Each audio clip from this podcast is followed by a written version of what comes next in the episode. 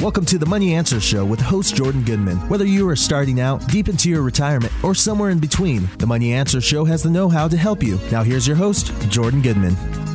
Welcome to the Money Answer Show. This is Jordan Goodman, your host. My guest this hour is Vince Shorb. He is the founder and CEO of the National Financial Educators Council, which is an organization dedicated to promoting financial literacy uh, in the country. Welcome to the Money Answer Show, Vince. Hey, thanks for having me, Jordan. Just get a brief history of you and how you got to creating this organization.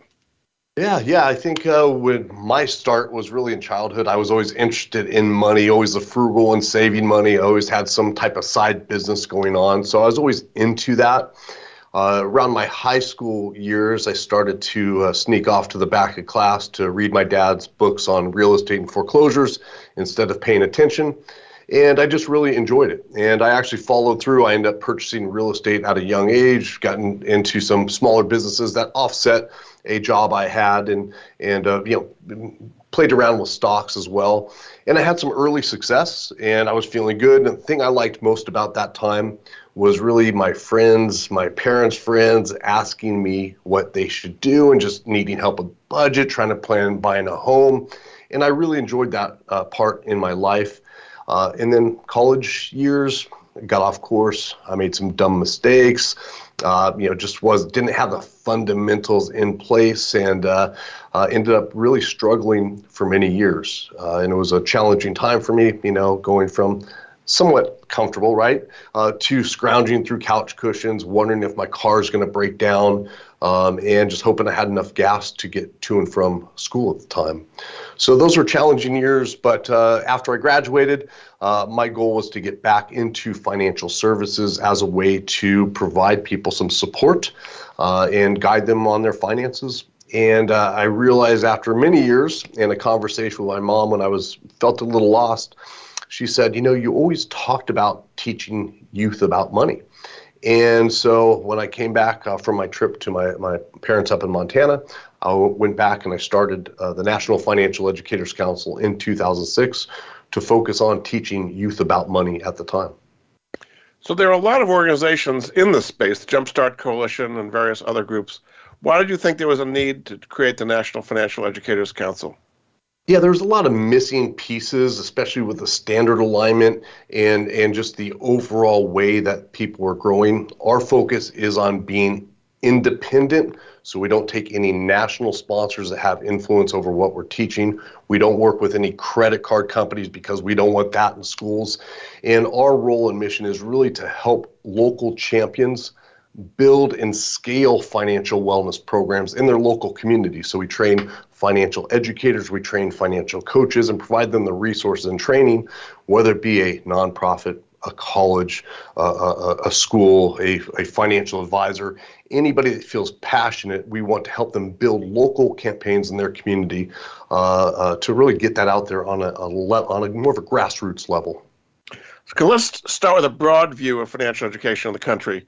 There's tons of programs out there. There are a lot of schools teaching it. People have access to newspapers and CNBC and the internet, all kinds of information. Is the state of financial education pretty good in the country or not so good? Uh, I would I would give it an F grade uh, across. Now I do believe we're at a very blessed time. We have access to more information, which is wonderful. Um, but I think financial literacy programs, especially in schools, are are well subpar of what's needed. Um, you know, we look at financial habits when they're formed in, in childhood. They develop through those years, no financial education. Typically, the parents aren't teaching kids about money either. And when they go to high school, they're not focused on preparing them for near life events. So, what we see a lot with these uh, states with uh, financial literacy standards, Florida and New York, to name a few, they'll list a bunch of topics, but there's no clear outcome goals where if we just switch the focus in high school to make sure that they're prepared to open their first accounts, make sure they're prepared to make a, uh, a college decision in alignment with longer term goals, make sure they're prepared to move out on their own, I think we can accomplish much more and it would garner more interest from the youth as we do it. So, what are the financial implications for the country of financial education being, as you say, an F grade? Yeah, I, I, think it's it's devastating not only to uh, the country but to individuals, right? So, uh, individuals' life there's so much tied in with finances.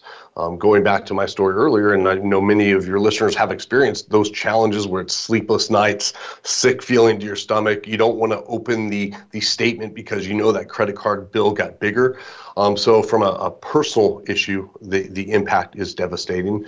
Uh, from a local tax base issue, from a local uh, uh, spending issue, so people that can't afford to go to shop locally, um, you know, it devastates, uh, it impacts. I won't say devastates, impacts local economies as well as the the national economy as well. And I think tied in with financial literacy is also income and work ethic. I think that's part of financial literacy. Some people separate it. It's the engine that drives it. Without income, you, you can't manage any money.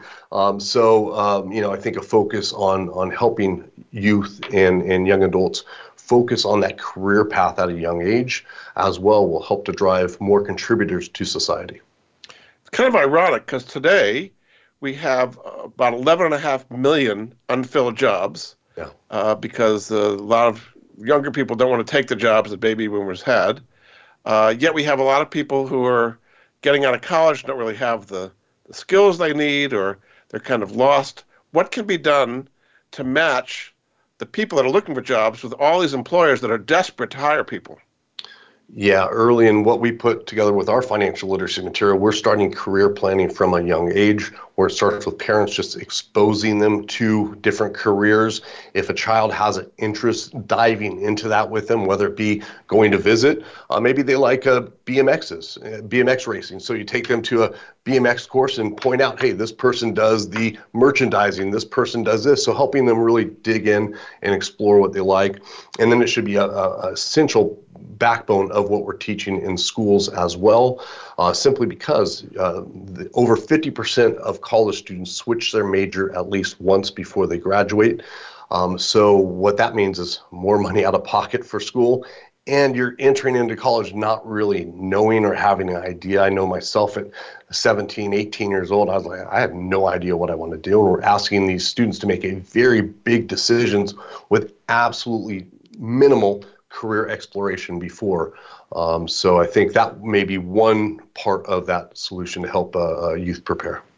So who would be the one to do that? I mean, in high schools, there's typically a career counselor or maybe a college counselor helping them figure out the best school, but they're not really designed to help them pick the best career. Is that something they should focus on more? Oh, we, yeah, we should have somebody there. I know my uh, college career counselor, college counselor, the advice they gave me was go visit three to five schools, see what you like most, um, and go to that college, right? And that made absolutely no sense. Of course, I picked the one where it looked the funnest. Um, and, you know, but that's not good guidance. So they need to be retrained on how to evaluate college from an ROI perspective. Uh, either them or somebody else at the school needs to get them into a career planning. And it can't just be crammed into 10 hours right? It needs to be uh, uh, you know more exploratory, so it takes longer time. If we're starting in elementary school and and and exposing them to these these things they should be considering young, uh, that will help better direct them so they don't feel like oh I need to figure out what I need to do in the next 10 hour class, otherwise I'm lost. So it starts early, it continues often, and I think parents and schools are mutually responsible. And even in college, there are these career planning places do you think they do a good job at, at guiding students to good careers? Uh, no, uh, at least my experience. Uh, I haven't, uh, you know, been. I, you know, graduated from a Cal State Fullerton. It's not a top school, but it was a good school, and uh, absolutely not. First, it was very hard to get in, and I'm dating myself. This is going back 30 years, so things may have changed. Um, but I haven't heard of major changes in that environment in quite a while. In the colleges that uh, I toured regularly uh, uh, as of five years ago, um, those were, you know, I talked to students and say, hey, how many people know uh, how much you have in student loan debt? A couple people would raise their hand each time. Uh, that I'd ask, how many people know what you're going to be paying for student loan debt? And only in all my time doing that, talking to uh, thousands, if not tens of thousands of students, one person had that plan laid out what they were going to be paying. Um, the other questions I would ask was regard to, hey, do you guys know what you want to do, right? Um, so there was always the the a few more hands went up, but most people were still trying to figure things out in college. So specifically related to student debt, we're we're now up to about 1.7 trillion in student debt. Um, people are taking on, I think the average is something like 38,000 when they graduate. Are you saying that if they had better financial education from the beginning, they would not be taking on that amount of debt? How would that work?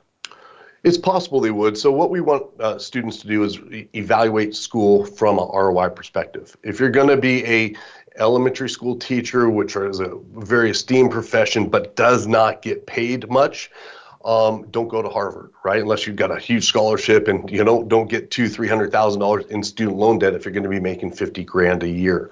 Um, instead, consider that school that that will help you generate that ROI uh, at a young enough age where you can put that money to work for you. Um, you know, same thing we see with um, you know if you're going to be a, a you know you, your vision is to be that big lawyer at a, a, partner at a firm um, that only has these these high level graduates you need you need to take that chance. Uh, but for a lot of people, they're just choosing schools based off, you know, what it looks like, right? And there's other alternatives too. You go to a two-year school, then transfer for to a four-year school. Um, there's online universities. If maybe you want to be, you know, a, a lower paying profession, but they need a base level degree. So if they only need a degree from an online college, that might be an option for you. So we're just saying expose them to more of these alternative education methods so they can make decisions better in alignment with longer term goals, not just graduating college goals. Some are saying that COVID actually changed a lot of people's perspective on college. They were going to college from their home bedroom, actually, and not having much of a college experience the last two years or so, and saying, well, maybe I don't need this expense that goes along with it. Do you think that has changed the perception of uh, the necessary need to go to college? Uh, that's a great point. I'm not sure of that, but uh, thanks for raising my awareness on that. And I can see how that would happen.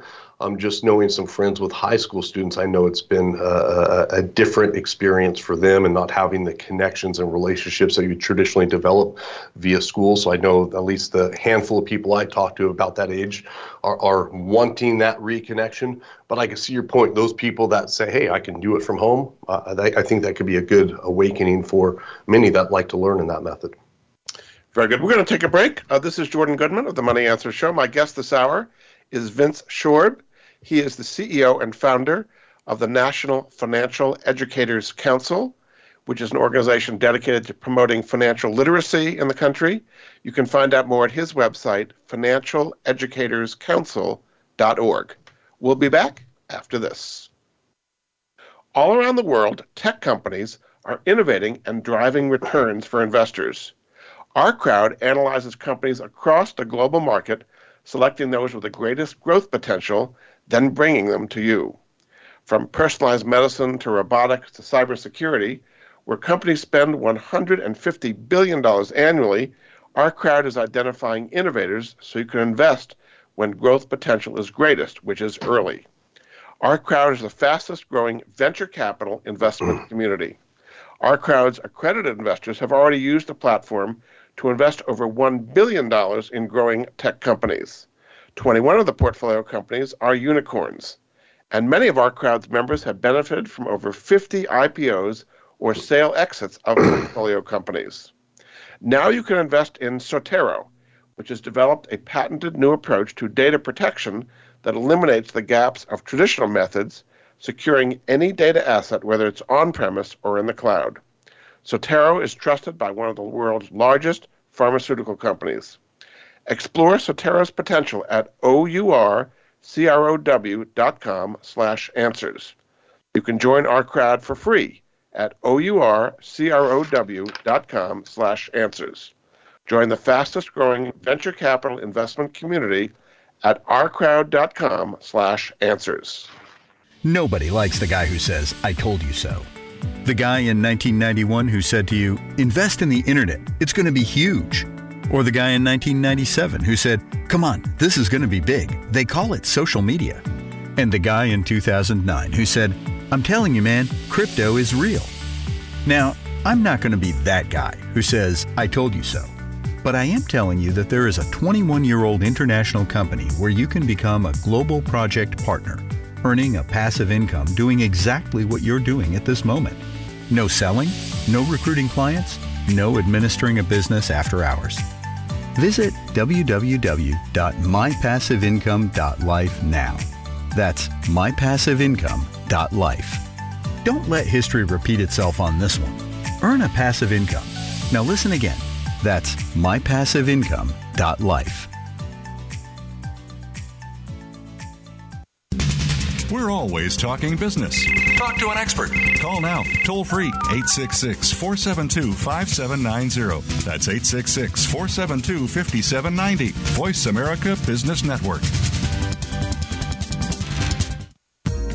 You've been listening to the Money Answer Show with Jordan Goodman. If you have a question for Jordan or his guest, please call us now at 866 472 5790. That's 866 472 5790. Now back to Jordan. Welcome back to the Money Answer Show. This is Jordan Goodman, your host. My guest this hour is Vince Shorb. He is the CEO and founder of the National Financial Educators Council, which is an organization dedicated to promoting financial literacy you can find out more at his website, financialeducatorscouncil.org. Welcome back to the show, Vince. Hey, thanks, Jordan. So, specifically, what do you do to help teachers uh, learn how to teach personal finance? Yeah, yeah. So first, with teachers and educators that have a, a, formal education on that side, you know, a lot are missing that content knowledge side. So the basics of personal finance, right? Uh, whatever subject they're teaching, history, economics, they went to school for many years to teach that. They haven't learned oftentimes the basics of personal finance. Uh, then we tie that in with education methodologies that they may be familiar with through uh, teaching. However, uh, with money, as you know, there's a lot of behavior, sentiment, emotions mixed in with the reasons people are making financial decisions. So, really, how to leverage those traditional education methodologies with the unique topic of personal finance because every single person in that room has a different financial situation, different goals in life, different habits um, and different relationship with money that that need to be addressed strategically. Um, so we provide them that training and then the resources and curriculum, lesson plans, activities, online learning, and, and things like that to help and support them down that path. So there are many, many curricula out there. In fact, many financial service companies, credit card companies, banks, mutual fund companies, all types produce curricula. Yeah. Um, how does a, a, financial educator pick what curriculum they should use uh, with this just plethora of material out there? Yeah, uh, you know, it really comes down to what's in a what the reason for that curriculum is. Let's start there. You know, government organizations, financial services. There's ulterior motives. Some is okay. I'm, I haven't been too impressed with a lot of materials out there. Um, so you know, like uh, you know, the uh, uh the uh, uh, uh, different organization will promote their agenda within that curriculum. I think an independent curriculum is one of the first things you look for. Second, hey, what type of education methodologies are they utilizing? Most curriculum out there is just PowerPoint presentation. I'm standing up there, PowerPointing somebody to death. Maybe they'll get some activity um, in lesson. Uh, so ours is really designed to align with research-based education principles like being able to develop strong reasons for learning, addressing timely topics in their life, allowing using case method approach where they're giving advice to other people through these uh, case studies, uh, uh, utilizing project-based learning that are reality-based things that they need in the real world, and mixing that up with presentation and, and, and skill building activities. So I think utilizing what the data out there tells us instead of just producing presentations is really the critical difference between uh, what's traditionally out there and what we produce. So, what role does online learning play today, particularly uh, kind of interactive online? Are there games? Are there kind of fun things that people can do to learn personal finance these days? Yeah, you know, it, it really depends on the learner. Everybody learns differently, right? So some people like to read, some people like to, to construct and build, some people like more that online detach where they have control over the time and space. So it really depends on the learner where we typically see the best results in, in classes because each learner is different is when there's a mixture of what we call blended learning, where there's some live instruction, there's some online instruction, and then there's some accountability as well. Um, and this method, it, it, you know, aligns with more of the learning styles. Uh, so we're going to attract more people to actually benefit from what's being presented. Um, so if you're teaching somebody that's a very high, you know, uh, auditory learner, and you're just providing them visuals, it's not a good match. But if they have an option to learn down their preferred method, that's what we try to present. How early do you start? Do you start in kindergarten? Uh, a- age three.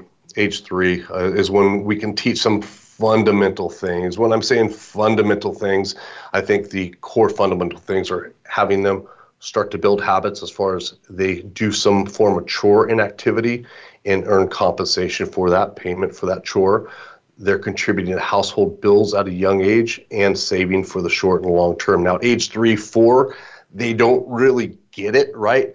But it's about building those habits and muscles. They have the ability to, uh, uh, you know, do some basic chores. Then they're starting to connect. Hey, I'm getting paid for doing this oh, I'm paying for the house and, and some other basic things. And then we could grow with them over time. Uh, but I, I, would say the real lessons can start about five, six. But I know most people think financial education, I got to sit down with my kid at the table and teach them when in reality it's implementing either some similar thing to the chore system or really utilizing those teachable moments. So when you're out there shopping and you're looking at different prices, you're explaining that to your kid. Or when you're meeting your financial advisor, you bring them along so they can uh, understand what a professional relationship is like. All these teachable moments can be also uh, valuable for them growing up. How do financial habits form? Some people say that they're kind of the opposite of their parents, some do the same as their parents. For example, by generation. Uh, in the Depression, people were traumatized by the depression. So the those people came out very frugal and conservative and anti-risk, and then the baby boomers grew up for the most part in the, the flourishing 60s and 70s, and have the opposite financial habits from their parents that might have been through the depression. How, how do these things change over generations? Yeah, great question. And, and you pointed out one of the major factors environment, right? Environment. So, who are your parents? What lessons are they teaching? Who are those people that are surrounding you has a major influence on somebody's uh, early financial habits and behaviors. Uh, additionally, we look at advertisers.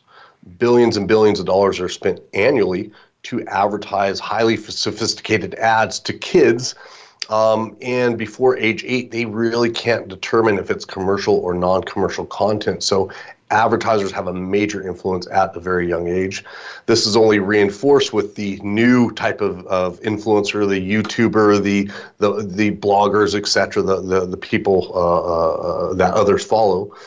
And we see with kids' YouTube videos, some of the biggest views are on what we call unboxing videos where a little kid will get a uh, present or a new toy and he'll get out and play with it. Some of the biggest views there, and with teens, they call it hauling videos, where they'll go shopping and show their haul for the day. Um, so all these things are impacting, and then uh, individuals. And we have the Kardashian type influencers and others having that impact. Uh, uh, this all impacts not only that individual child, but their chi- that child's friends. So the peers are wanting to do those things too, get those new shoes, go on that new trip, or or show off in a certain way. And then we have parents that are overwhelmed as it is that are you know getting bombarded. I, I ran a, across a, a late this a few years ago, uh, but a lady was at the supermarket, kid in the the the uh, cart. A little four or five year old uh, down, and she had this little princess wand thing filled with candy. It was like a, a princess Disney thing at the top and she's just throwing a fit, you know. And her her mom's like, no, no, no, we can't have it, we can't have it. And after a while, she gave in. Right, I understand it. She's busy, couple kids, probably has a very busy day, but that just reinforced a very negative habit. So it started with the ads, maybe the influencers. Now this kid wants something so much, this demand is there, and then she, this little kid sees this, just throws a fit, and then the mom caves in. So what's going to happen later when that child is on her own and she can't have something she wants. So uh, it's a uh, you know not only influencers but we have reinforcers of these habits that occur frequently at a young age. So what is the better way? You, you go into a toy store with a kid, and they have a fit. What is a better way for a parent to deal with that situation? Um, our way is hey, they're having chores at a young age, so the parents never buying anything for the kid. The kid is using their own money and having to make that decision at an age, right? So maybe the parent gives them a bigger allowance, right? Maybe you're not going to give a, a, a three-year-old normally a, a $50 allowance, but if, if you know they're five or six and you know, hey, I, I'm happy to spend $100 a month on my child, you give allowance that would accommodate that, making sure the chores match and make sure they're only spending the money that they earn. So they have to make that decision. Is it this important to me? Do I need this more than something else? Do I want that bike more than this uh, little stuffed toy right now? So they're starting to build these muscles and habits at age when most people don't. Let's talk specifically about investing and learning about investing. Uh, do most kids get exposed to the stock market, investing in mutual funds uh, early enough? Uh, some, you know, I think, uh, you know, nowadays I think a lot, there's a big interest in crypto and these other things, which are all great, um, you know, and so I think anytime a kid's going to learn about something, I heard your guest a, a few weeks ago, the the crypto uh, guy for for kids, which I thought was interesting because hey, it's getting them into education. Although hey, it may not be the ideal investment, it's getting them into education. Um, I remember in in my my freshman class we had about a week of stock market thing in one class, which I was very interested in, right? So it piqued an interest. Um, but I think if parents are out there investing or, or, or, or, or, you know, youth or have that interest, they should explore the vehicle. And as parents, just like career planning, we can expose them to, hey, here's what real estate looks like. Hey, here's what owning a vacation rental looks like. Hey, here's what the stock market looks like. Here's what crypto looks like. So exposing that, seeing where they're really drawn to, and then supporting them to gain more knowledge in those areas it seems that when people take their first jobs and they may have a 401k and they've got several different choices, they're kind of frozen. They don't know what to do. They say your coworker next door, so what should I do? I mean, how can we prepare people better to make 401k allocation decisions? Yeah, great question. I think a lot of it comes down to what's available at the workplace too. We, we do a study every year. It's, it's titled "Who Do You uh, Go to for Trusted Financial Guidance?" and we have about uh, a third of the country that says uh, uh, financial advisors or financial professionals, right? Um, 40%, I'm rounding these numbers a bit, but 40% say parents, coworkers, and friends, and then 25% say no one. So that's scary. Um, and yeah, I remember even back in my corporate day when a new plan would come out, heads would pop up and come over to and start asking me questions, right? Um, so I, I, think that hey, if, if we are introducing new plans at work, workplace programs could be very helpful, um, especially for those groups that are really concerned with their employees' overall wellness. Uh, bringing in a financial wellness aspect or financial wellness counselors to support people making these decisions, which they haven't really been educated on until this point, right? So um, I think it's a, a, a, would be important for not only the employee to seek that information alone if the employer doesn't, but it could be a nice benefit if the employer really wants to focus on uh, you know retaining uh, employees. Very good. We're going to take another break. This is Jordan Goodman of the Money Answer Show. My guest this hour is Vince Shorb. He's the founder and CEO of the National Financial Educators Council which is an organization dedicated to promoting financial literacy. You can find out more at their website, financialeducatorscouncil.org. We'll be back after this. Do you or someone you love have a life insurance policy that's no longer needed or not affordable? Did you know that you can sell your policy for cash? Your reason for buying life insurance has probably changed. Thousands of Americans turn to life insurance settlements to help sell their policies. They act as your representative, getting the highest market offer for you. You've got nothing to lose by simply inquiring. If you're over 64 with $100,000 or more of life insurance, you may already qualify. Call 877 485 6681 to get your free non binding appraisal or visit fundinglife.com. Life Insurance Settlements. Discover the true value of your life insurance. 877 485 6681. Jordan Goodman is an affiliate. He recognizes quality solutions, forming relationships to help improve the lives of his listeners. Tune in to the Voice America Variety channel on the Voice America Talk Radio Network. Voice America Variety broadcasts a diverse array of topics, reaching a global community. Our experts come from all walks of life, and the topics they discuss are everything from current events, arts and entertainment, leadership, parenting, relationships, self improvement, career advice, and a variety of other topics. Check us out today. You're sure to find something of interest. Voice America Variety. Talk on today's hot topics. Voice America Business Network, the bottom line in business. You've been listening to the Money Answer Show with Jordan Goodman. If you have a question for Jordan or his guest, please call us now at 866 472 5790. That's 866 472 5790. Now back to Jordan. Welcome back to the Money Answer Show. This is Jordan Goodman, your host. My guest this hour is Vince Shorb. He's the founder and CEO of the National Financial Educators Council, which is dedicated to promoting, promoting financial literacy around the country. Their website, financialeducatorscouncil.org. Welcome back to the show, Vince. Thanks, Jordan. What are some things people can find at that website?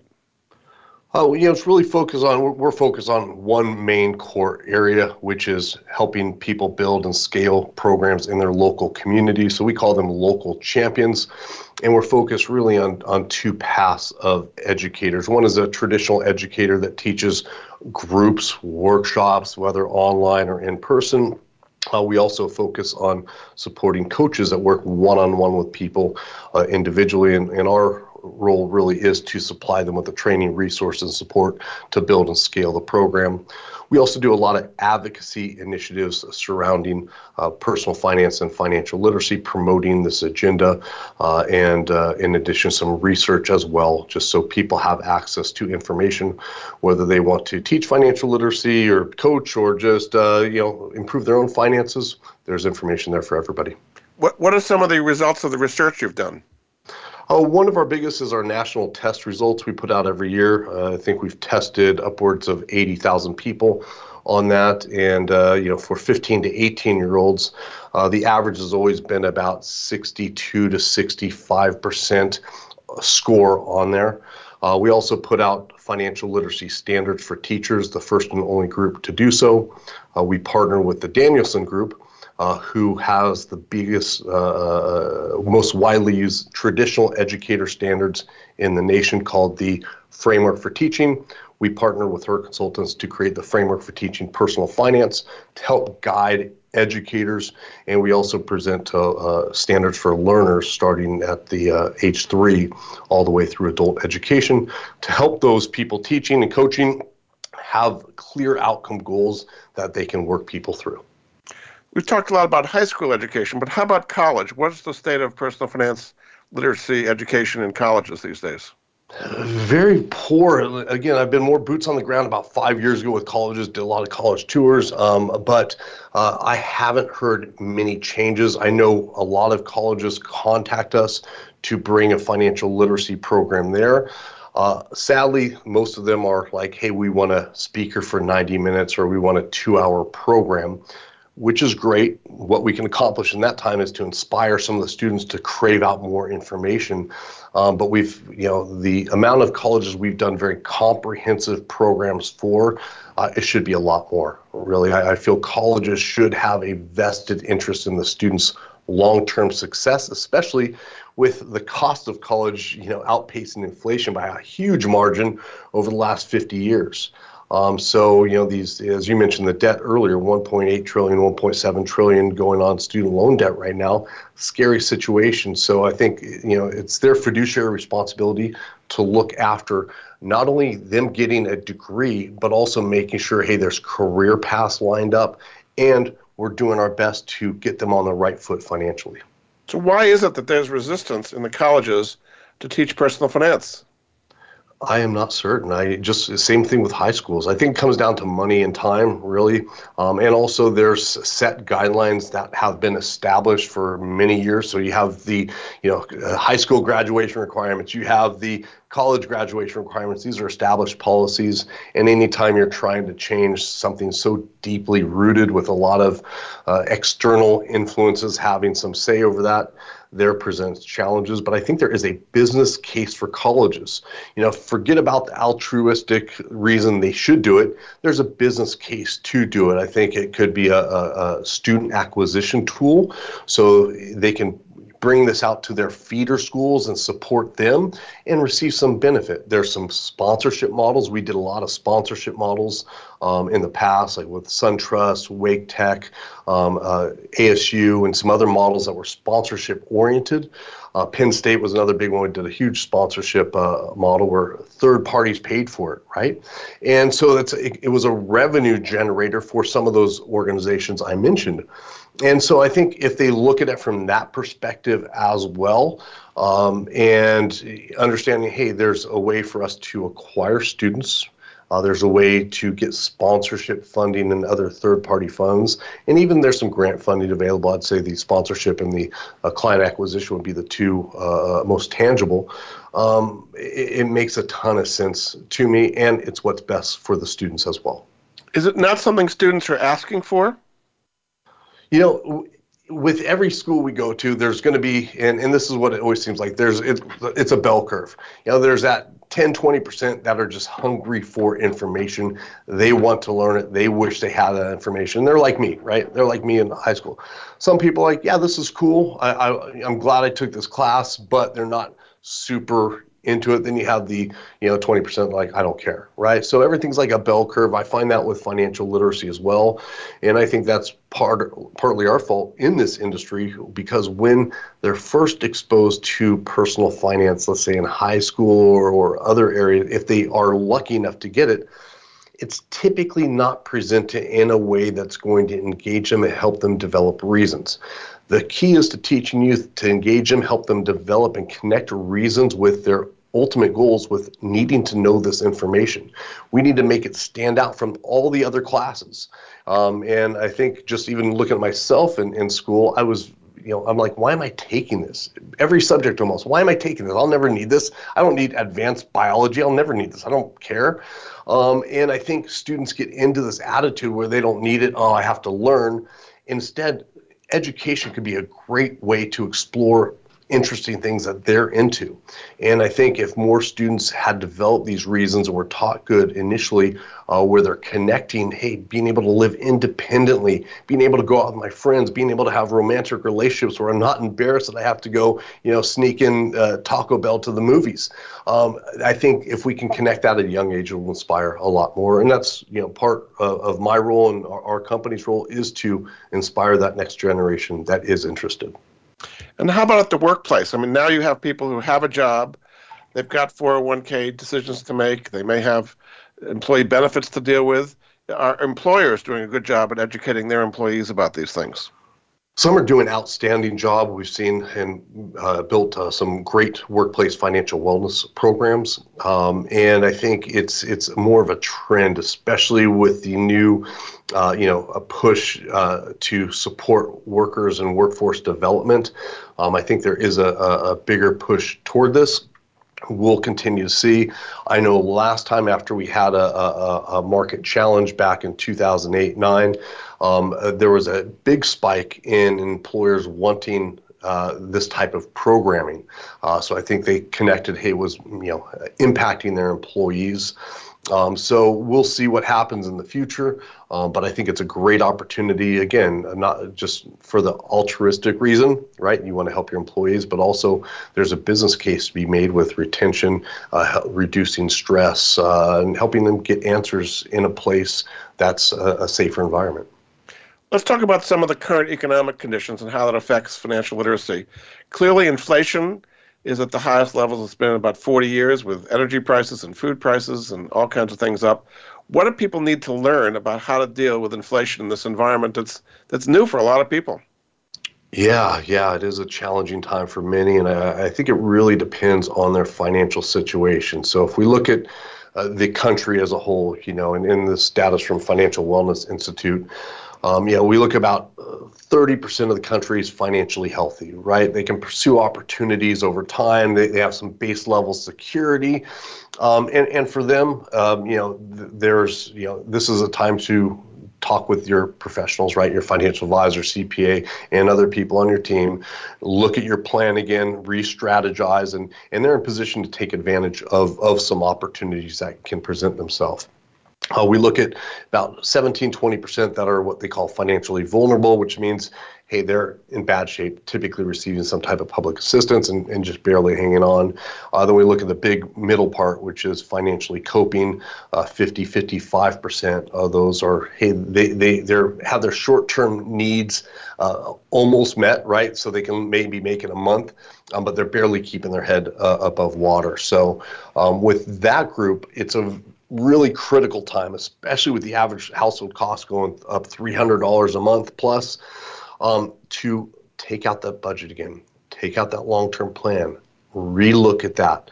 Uh, a lot of people just will create a budget or create a long term plan once and put it away. They'll never adjust it. When major things change, inflation, gas prices, all these other things coming up, uh, it's important to relook at that budget, make the appropriate changes, and decide, hey, are you going to you know focus on trying to keep on track, or are you just going to uh, uh, you know what's your plan during these these challenging times? So I think each individual is unique. I would say the biggest thing I would encourage everybody to do is to have those conversations if you have those financial professionals. If not, relook at your plan. Um, and if you don't have one, create a plan because when when things uh, happen like they are now, we need to be prepared. Uh, I'm concerned about a lot of people's short-term security and needs, uh, especially with what might be coming in the future with this Fed rate rate hike policy that's uh, going on right now. So I'm concerned about mortgage rates, potential for future recession, etc. So what should people do if their basic costs, fuel, for example, uh, rent, food, kind of the necessities are going up sharply. Uh, should they do a budget and cut back on the more dispensable things? What is the strategy to deal with inflation that people have to deal with today? Yeah, uh, the golden question. Uh, the simple answer is they either need to earn more or cut back, right? Or they can take on debt. That's not the ideal solution, but they either need to make more or cut back on something, right? It's not an easy decision. Uh, already, these people, many of them, are just barely getting by. So what more can you cut back, right? What more can you do? Um, uh, so, uh, but really, it comes down to those two choices. Hey, do I want to focus on my earnings and maybe pick up a part-time gig, a side gig, or do I find those areas that aren't so important to me and cut back? What is it that you're going to do as an individual decision? Uh, but just to narrow it down to two major categories, those are them. And then on interest rates, the Fed has been raising rates. Clearly, they're going to be raising rates more. The prime rate that uh, all kinds of loans are tied to is going up. What should people do to deal with rising interest rates? Yeah, definitely keep an eye on your credit cards, right? I think that's an important thing in, in this type of uh, uh, arena. Uh, any other adjustable loans to keep an eye on. Um, and I think now might be a time you shop different credit card opportunities. If there's things that you can lock in if you're carrying debt, if there's things that you can lock in for a longer term at those promotional rates, the, the low rates of zero, one, two, three, four percent, um, whatever the promotions they have going on now, that's a good opportunity. Or calling your credit card company, seeing if they have some uh, opportunities uh, uh, to you know uh, transfer your money to another credit card that has different benefits. But you need to make sure you're watching your bill. I'd say be proactive start looking now for other opportunities if you're carrying debt um, and if if maybe your credit's bad or you can't get those opportunities keep a close eye on your on your credit um, uh, uh, credit card statement uh, and watch those interest rates because that will impact your budget. Very good. We're going to have another break. Uh, this is jordan goodman with the money answer show. My guest this hour is vince shorb founder and ceo of the national financial educators council an organization dedicated to providing financial literacy. You can find out more at their website, financialeducatorscouncil.org. We'll be back after this. Are you a homeowner tired of making monthly mortgage payments with little progress towards paying down your principal? Does paying off your home in five to seven years without making larger or more frequent payments sound appealing? Paying off your home in full in five to seven years is really possible thanks to Truth in Equity's Mortgage Equity Optimization System, a money management approach that puts your money to work for you 24 7. If you own a home with some equity, have a decent credit score, and verifiable income, you owe it to yourself to learn more about Truth in Equity's program. There's no need to replace your mortgage or refinance in many cases. The system works for new home purchases as well as current mortgages. Your home is your largest investment. Own it outright in five to seven years. Call Truth in Equity 888 262 5540 or visit truthinequity.com 888 262 5540. Jordan Goodman is an affiliate. He recognizes quality solutions, forming relationships to help improve the lives of his listeners. When it comes to business, you'll find the experts here. Voice America Business Network. You've been listening to the Money Answer Show with Jordan Goodman. If you have a question for Jordan or his guest, please call us now at 866 472 5790. That's 866 472 5790. Now back to Jordan. Welcome back to the Money Answer Show. This is Jordan Goodman, your host. My guest this hour is Vince Shorb. He's the founder and CEO of the National Financial Educators Council, which is dedicated to promoting financial literacy in the country. Their website, financialeducatorscouncil.org. Welcome back to the show, Vince. Thanks, Jordan. So we've talked about younger people. Let's talk about older people for a moment. We've got the baby boomers that are hitting their 60s and 70s. They've had 401ks. Do you think they're pretty well uh, set for retirement now, or is, or is there a big gap there? You know, it really depends on the individual. Uh, if you know, d- data points too many are, are missing and, and are going to have struggling uh, golden years, right? Um, but it really depends on that individual. What we always tell people, hey, it's never too late. Um, yes, it could be more challenging because we don't have that uh, time uh, that money can work for us, but uh, um, you know we can still help them prepare for that next stage. Uh, so I always encourage people to keep hope, seek information and, and, get that guidance you need to feel supported along that decision making. Uh, if you have, you know, even a, a, small nest egg, you can talk to that financial advisor and, and start to, you know, share with them, hey, what you're looking for, what you're worried about, your risk profile, and, and kind of what you're looking to attain, um, and then backwards designing a plan that fits you. Um, so, uh, again, uh, my message there is of hope for those people that, that are commonly out there that feel like, hmm, I may have missed the boat. A lot of people are depending on Social Security. I think it's something like 40% of the people, it's their main source of income. Yeah. What is your outlook for the long term of both Social Security and Medicare? I'm scared. Um, you know, you look at the uh, uh, there's a, they they have that prediction when that will be insolvent, and it seems like it's approaching faster and faster.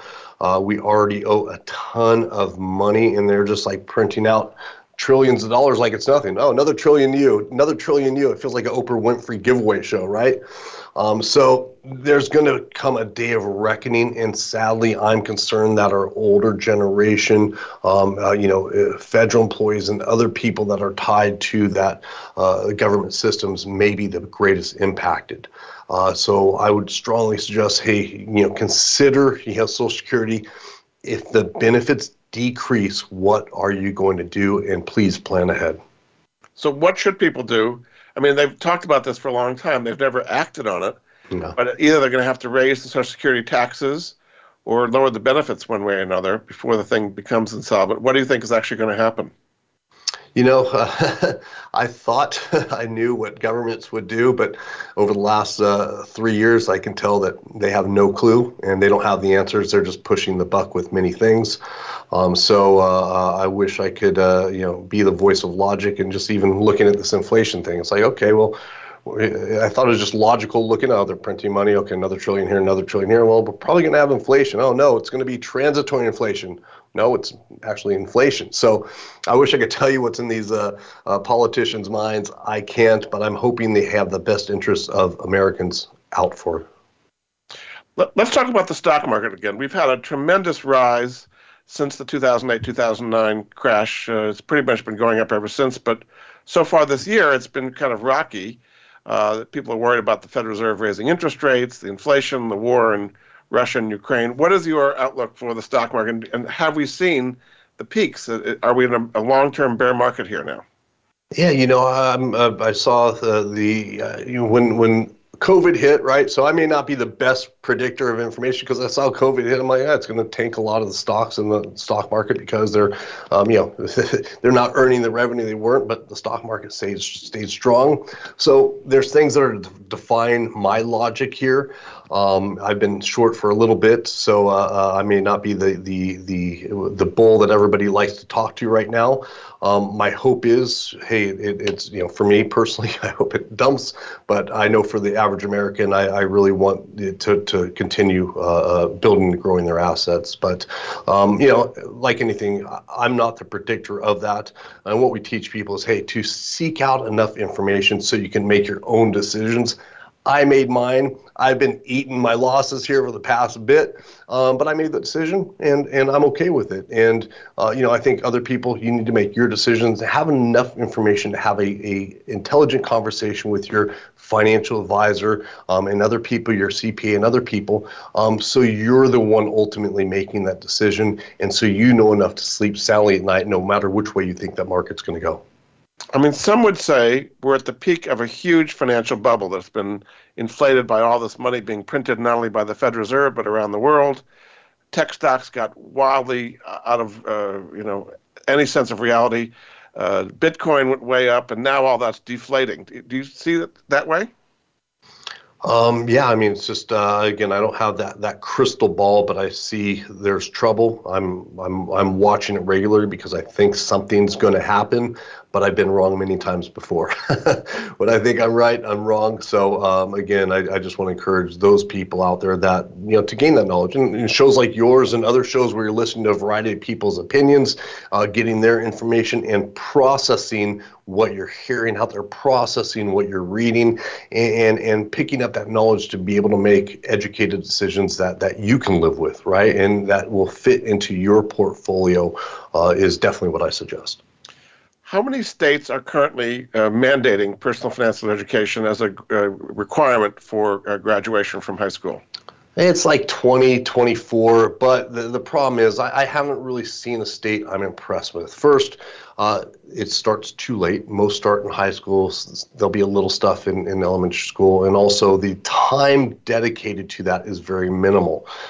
10 hours. Utah has a one semester course, which is awesome. Kudos to them. But try speaking a foreign language after one semester course, right? No habla español bien, right? Um, so this is two. This is that's two years of Spanish, right? So um, it, it's it's it's not something we can cram in. The other issue is it's it's fit in with other subjects, and there's no uh, many states don't require testing. So if the teacher doesn't feel confident teaching or or out there, uh, uh, you know, really understanding what they're presenting, they're not going to do a good job conveying that, and that leads me into teacher education, which is critical. When we go into schools and school districts and teach their their educators how to deliver this training, the the the training we're doing to help them teach their students is being hijacked with questions by the teacher saying hey what do i do with my you know retirement plan? What should I, what should we do here? You know they're asking personal finance questions themselves which is wonderful um, but it needs to also you know we need to focus them on getting that knowledge before so they know and are confident what they're teaching and then also helping them uh, teach those uh, individuals. And that's not required in any state with the level it's needed. Again if you're teaching history you went to school for six plus years learning those topics. Financial literacy they'll throw a gym coach in there with the materials say hey go for it. Is there a big difference between the states that do require financial education and those that do not you know, there's been some studies on it. FINRA put out a study a few years ago on uh, on uh, on credit scores, and there there showed some improvement. Um, you know, one of the things that uh, I really am, am, am, pushing, and we're considering how we can be involved in this, is is longer term studies of of of the actual outcomes. Right. I believe in education. I see what pre and post test results. I see what the you know measurements are when we're doing check-ins and so forth. We're seeing improvement, but I really want to independent study on that uh, at a wide enough scale where we're getting uh, uh, you know a very diverse population from you know higher socioeconomic areas to lower socioeconomic areas uh, so we have more information to really promote this cause again i can talk about what i've seen in, in my area but i think a, a, a big empirical uh, study on this would be very helpful to promote the industry. And that's where I think the government organizations should focus that are in the space. A lot are focused on creating curriculum that's already out there. Instead, let's bring them together to get the data that's needed to support the independent companies in this industry. In the roughly two minutes we have left, why don't you kind of summarize what difference it would make in society if we had much more personal financial education in all the areas we've talked about here? Yeah, it'd be my hope that uh, society would benefit in many ways. First, that person uh, would live a uh, more rewarding, fulfilling life. Uh, again, financial literacy is no guarantee that they're going to be financially successful, um, but it can help them make more confident decisions. And there's always a little luck, a little risk, little opportunities uh, there that will play a part. But my hope is, hey, the individuals that that have that on their side and are financial literate are are happier, healthier, have access to quality food, uh, good medical care, um, and then their family and friend benefits. So it cascades over to their family, friends, and loved ones. So if their uh, mom or dad gets sick, they can take care of them. Um, if if somebody in their uh, family loses a job, they can bring them in for a little bit to get them on their feet, and it cascades over to the local level as well. I think people that are are more financially secure are in better position to help others, whether that be through charity, tithing, whether it be through donations, whatever, um, and being being prepared for upcoming challenges. They're better prepared to help the society. Uh, so my goal is, you know, really going back to the school thing, is to graduate people that have the skills to be independent, contributing members of society, self sufficient, and contributing. So I think that's really key uh, for America and, and for other countries across the globe. Very good. Well, thanks so much. My guest this hour has been Vince Shorb. He's the founder and CEO of the National Financial Educators Council, which is dedicated to promoting financial literacy across the country. We've learned a lot about what's going on out there, and certainly you can become involved yourself in financially educating your kids. You can find out more about him at his website, financialeducatorscouncil.org. Thanks so much for being a great guest on the Money Answer Show, Vince. Thanks, Jordan. Appreciate it. Thanks again. We'll be back next week with another edition of the Money Answer Show. Goodbye for now. Thank you for joining Jordan Goodman and the Money Answer Show. If you have a question for Jordan, please visit his website at www.moneyanswers.com and be sure to tune in every Monday at 12 p.m. Pacific Standard Time right here on Voice America Business. See you next week.